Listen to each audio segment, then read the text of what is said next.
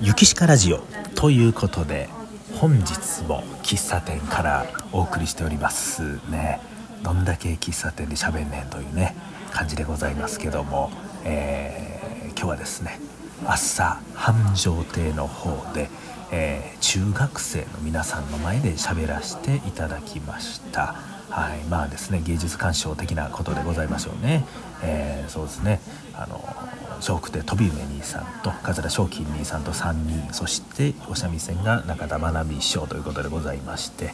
ね、小学生の前ではね結構何回か喋ったことあるんですけど中学生っていうのはねどんな感じかな思いましたけどね本当にね小話言うたら「うまい!」とか言うてねあの言うてくれるような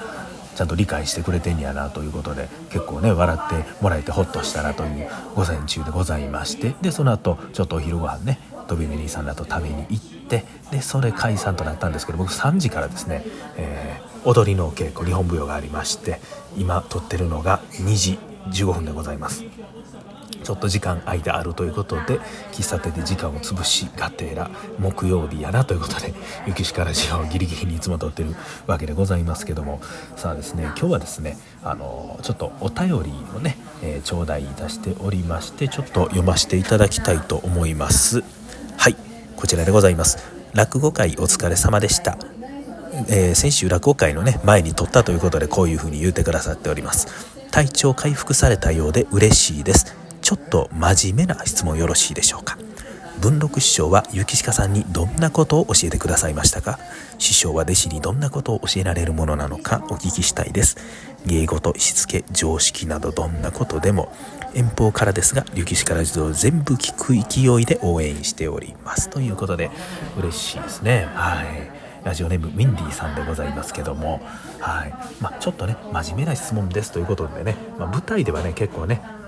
師匠のことをいじったりとかいうねことをさせてもらうんですけども、まあ、少しね真面目にというかあの気味に、まあ、ラジオですしね答えさせていただきたいと思います。ね、こういうのってねなかなかこう世間一般でどんなことを教わるやろっていうのはわからないものですからでこれもね話が一人一人によって、えー、教えてもらってる内容っていうのはねやっぱり変わってくるわけでございますからね、えー、この辺をちょっと紹介していきたいと思います。で一番最初はですねあの師匠に言われたのはとにかく話し家相手でもお客さん相手でも小細工せずにストレートに物事を伝えろ。こういうことを言われましたね。これ本当にあの僕が入門するまでの間ですね。12月に入門志願行って入門正式入門したのが4月。この4ヶ月間の間、まあね、入門するまでの、まあね、モラトリアムといいますかそういう期間があったんですけども、えー、その間にですね、まあ、師匠とやり取りしながら、まあ、入門どうするか時期はどうするかとかね、えー、住み込みにするのかどうかとかそういうね話をこう重ねさせていただいたんですけどもその間にですね僕はもともとあの和歌山の、えー、おばちゃんこと桂しそ丸師匠ですね。しそ丸師匠の落語ワークショップに1年通ってたというね経緯があったのでそこで久丸師匠にこのことを先に挨拶しとくべきか入門前に勝手に動かん方がええかなという悩んだ時に師匠文禄に相談したらまあ、そこは同門になるわけやしちゃんと挨拶言っとけと、ね。まあ、どんなことでもとりあえずもう入門することになったら入門しましたと。ストレートに言うと。ね、うん、とにかく小細工せずにストレートに伝えるんやと、ね、失敗したら失敗したらええしちゃんと言いなさいと、ね、とにかく物事をストレートに伝える。これが大事やと。ね。いうふうに聞きまして。でこれまああのね常識というか社会常識でもありますけどもまあ嘘をつかない。ね。それまあ舞台に出た時にねその誇張した表現で枕ねあのしゃべエピソード喋ったりとかちょっと話作ったりっていうのはもちろんまあそこはいいんですけども人を欺いたりとかね自分の保身のために嘘をつくこういうことは特にこの話し家の世界では意味嫌われるわけでございまして今になったら分かるんですけども本当にね、えー、もうちょっとずるい嘘みたいなのをねつくことによってねしくじってるやっぱり方を周り見ましたし、うん、とにかく僕はもうこの言葉はずっと残ってますね。とにかくもうどんなことでもストレートに伝えようと嘘嘘はもうつかないというね、うん、失敗したら失敗したらすいませんって謝ると、うん、それが大事やというね。まず最初に教わったことですね。はい。そして次がですね。即レスですね。即レス、え電話メール LINE こんなんをすぐ返せということですね。はい。これ言われましたね。なぜかというと我々の仕事はこの電話メールで直接依頼が来るんですね。ある師匠から「お前何日空いてんのあ空いてます。お前この日トップ頼むわ。ありがとうございます。じゃあよろしくお願いします。頼んどいたで」みたいなねことで来るんですね。でこの電話にもし取れなかった場合ですね2時間後に折り返し電話して「すいません。先ほどはお電話言うたらああのなごめん。もうちょっと他のやつに頼んだから。あまた頼むわ」ってなことがあるわけなんですねこの業界ね。ですから仕事を逃してしまうと。ねチャンスに後ろ髪はないと言いますけども。ですから仕事をあのしっかりね取ろうと思ったらもう携帯で連絡来たらもうすぐに即返事即返事っていうね。これは絶対にしなさいという口酸っぱくこれは言われましたね。まあそのせいでもうスマホ依存気味になってしまってますけどこれはもう話し家のねちょっと職業病なんじゃないかなと思うんですけどもね。即レスということでございまして。あとはですねやっぱりまあ芸人でございますからどんな手を使ってもとりあえず笑わせろと、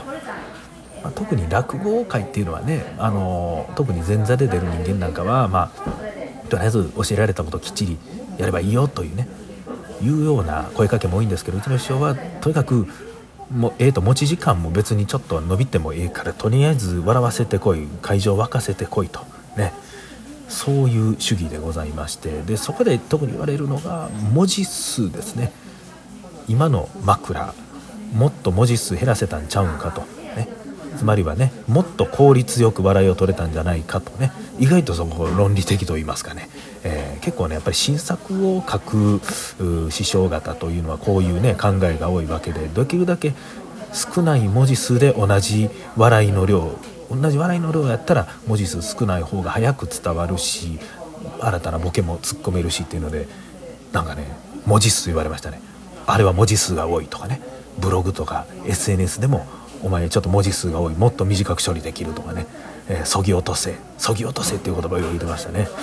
うんそういうこともね結構学びましたし。で修行中一番こうですねあの師匠から言われたことと言いますのが舞台作りでございますね。舞台作りというのはもう本当にまさにその通りです。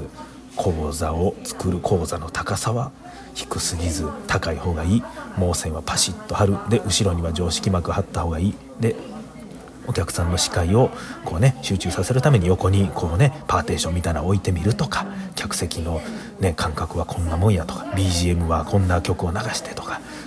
そういう舞台作りですね。これが大事やということをね本当に感じさせられましたね。特にこう会場 BGM ね。会場 BGM がねなってないとお客さんがやっぱりねちょっとこう緊張状態というか静かなんでちょっと喋ったらあかんからみたいな感じで緊張するんですけど音楽が鳴ってるとね会話もこうお客さん同士で弾むということでなんかねお客さんもこううかうかとしてくるという。なんかもう落語するよりももう本当に会場早く入って会場の雰囲気をいかに作るかっていうね。なんかそこで決まるんやというこれが大事やということをなんかすごく学ばせていただいてだからもうね後ろの常識膜がビシッと腫れてないとめっちゃ怒られましたしね、えー、舞台作りはもう本当にめちゃくちゃ教えていただきましたね。はい。そしてですねあとは運転でございますね。なんかもう運転してる時になんかこうね大体はカーナビとか使うと思うんですけどうちの師匠はねこれ枕の模様言いますけどカーナビを使わない。代わりに方位自身があると。ね、すごい原始的な方法で言ってるんですけども僕もカーナビ見てたら「お前はなそんなんやから落語もダメなんや心の GPS を働かせろ」というですね謎の名言も生まれましたけどもこれ、ね、ハンドル持ってるじゃないですかねハンドルをね普通に両手でね、えー、教習所で習った通りに10時10分のね角度で持ってたらこれはな幽閉が言っとってんけどなそういう両手でハンドル持つやつはな落語も下手なんやって言ってね謎の理論なんですけどね。でなんか融通が利かんからあかんみたいなね。片手で運転しよう言うて。なんか片手で運転するのも偉そうやしな思ったんですけどまあ師匠が言うんでね。そうして。で信号止まってブレーキ踏んで止まってたら「それだからお前ダメだ」言うて「何がですか?」言うたら「ニュートラルに入れろ」とね。信号止まっただけはニュートラルに入れろ。つまりはドライブに入れた状態でブレーキ踏んでんのは良くないと。一回ニュートラルに入れることでこれが紫尺師匠の言うてた緊張の緩和やと。大体そこの辺はね人のセリフを引用してるんですけどね皆さんみんなね。なんかニュートラルに入れることが緊張の緩和なんやというね。ちょっとね僕もその辺はよう分かりませんでしたけどとりあえず師匠の車を運転する時はこうニュートラルに入れるというこういうことはやってましたね。あとそうですね。あとはもう基本的な着物の畳み方とかそんな楽屋での振る舞いとか教えていただきましたけどね。あと楽屋は舞台やっていうね話を聞きましたね。楽屋は舞台ね。自分の舞台が終わったらもうそれで終わりじゃないと。ね。もう家に帰って一人になるまでが仕事やと。飲み会も仕事だし楽屋という楽屋でね例えばすごい明るく楽しい雰囲気でね、えー、師匠方にいろいろバーッと喋ってね気利くし明るいしってなったらねあこいつできるやつやな仕事雇おうかなとかね、うん、楽屋はアピールの場合からそんな縮こまってる場合やないぞと。もっとねどんどんどんどん波風立てていけと。もっと喋っていけと。ね。まあ、喋りすぎてもあかんしその頃合いですよね。楽屋は舞台っていう話とかね。だから落語以外のねそういう余芸みたいなねそれこそバイオリン漫談とかねフリップ芸みたいなね僕がちょっとやる言うたらそれもね本当に真剣に一緒に考えてくださったりとかしましたしあと一番覚えてるのがですね僕修行中に楽屋で師匠に方に他の師匠に怒られたことがあってそのことをねある先輩がうちの師匠に報告してたんですねでその話を聞いてうわ師匠に怒られるんかなと思ったら師匠に言われたのが「ゆきしか覚えとけ」と「人の失敗を喜ぶ人間だけにはなるな」と。